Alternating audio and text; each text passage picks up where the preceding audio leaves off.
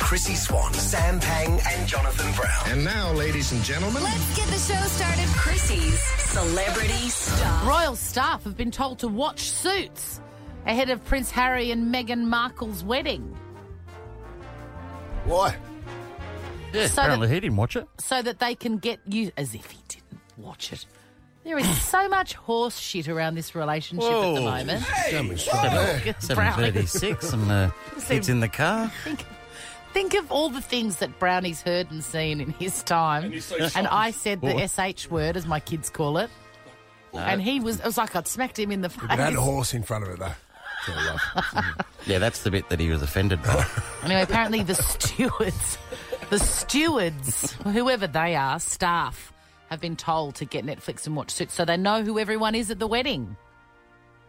I don't, I don't think there's too much truth in that, do you? no, the cast. If you ever got wonder if married, Harvey if you ever got Specter- married, Yeah. would all the people uh, have to watch the circle in the lead up to the wedding? Don't be ridiculous. Can of worms. Spelling bee. What's the other one? What's the other one you did with? Oh, Where long if- lost family. Long Lost Family? No, they can't watch that. It's too sad and moving. Appropriate for the wedding day, I would have thought. Time magazine has named the hashtag Me Too movement as the 2017 Person of the Year, much to Donald Trump's surprise. He thought he was a shoe. And you remember last week, he said, Time have called me to say that I may be the Person of the Year, but it's too late. I'm not interested.